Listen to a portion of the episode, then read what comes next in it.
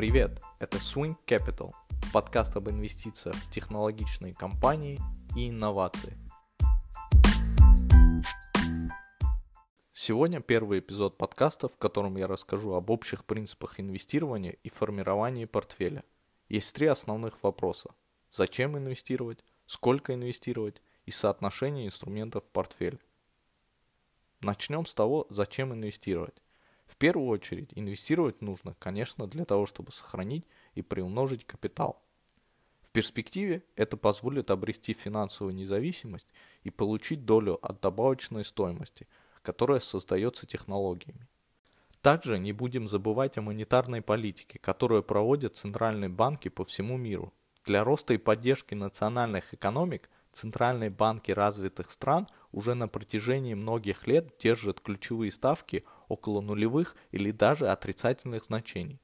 Такая долгосрочная экспансия кредитного цикла в развивающихся странах приводит к снижению безрисковой процентной ставки, что в свою очередь ведет к инфляционному перегреву на рынке рисковых активов. Премия за риск. Если вы хотите обрести в долгосрочной перспективе финансовую независимость и существенно приумножить ваш капитал, альтернативы инвестированию в рисковые активы попросту нет. Второй вопрос – сколько инвестировать?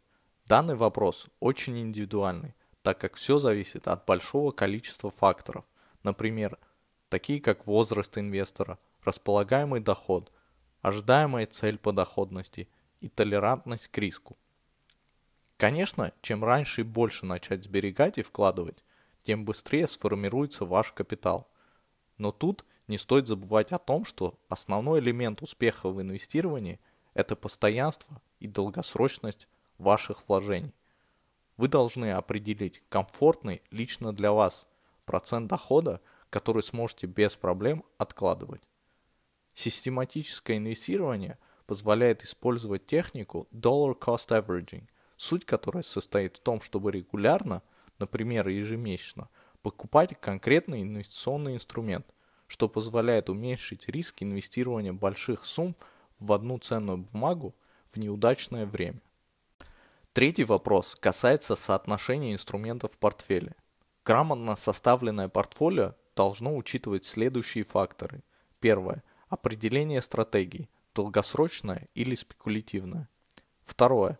Размер первоначальных инвестиций и его соотношение с суммой ежемесячных отчислений. Третье. Соотношение активов в портфеле и диверсификация по отраслям. Акции, облигации, металлы и так далее. Четвертое. Учитывание текущего состояния рынка. Пятое. Определение страновой и валютной диверсификации. Шестое. И последнее. Индивидуальные критерии для оценки и отбора бизнеса в портфель.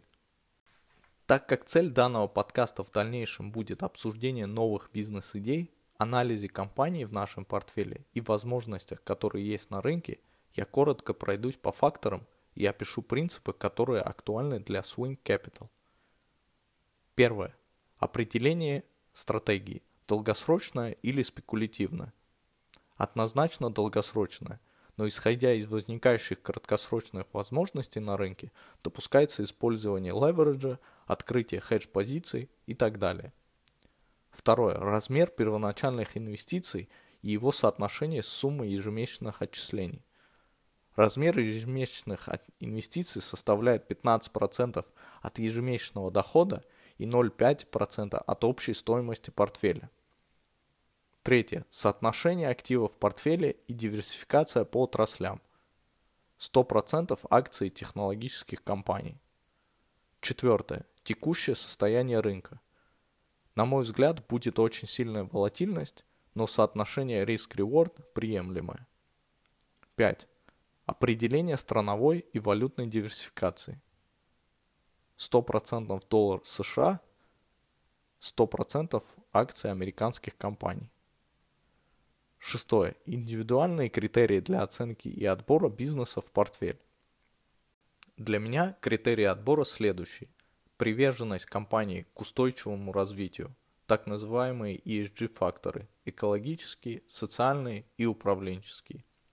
Высокая или потенциально высокая маржинальность бизнеса, большая база пользователей, низкий уровень конкуренции или уникальное ценностное предложение, большой размер целевого рынка, так называемый Total Addressable Market, регулярная выручка Recurring Revenue или частые продажи одному и тому же клиенту за короткий промежуток времени, высокие темпы роста выручки и базы пользователей, технологическое и инженерное, включая дизайн, превосходство команды компании над конкурентами, наличие сильного си и о и текущая капитализация компании, стоимость акций.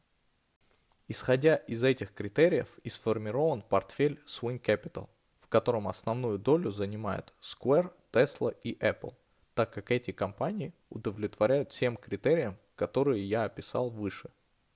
Также имеют потенциал, но пока удовлетворяют эти критерии только частично, такие компании как Snap, Facebook, Twilio, Etsy и Netflix.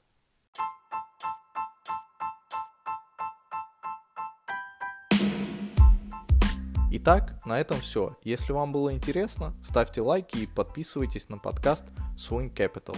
А также пишите и задавайте вопросы в Твиттере. Всем пока!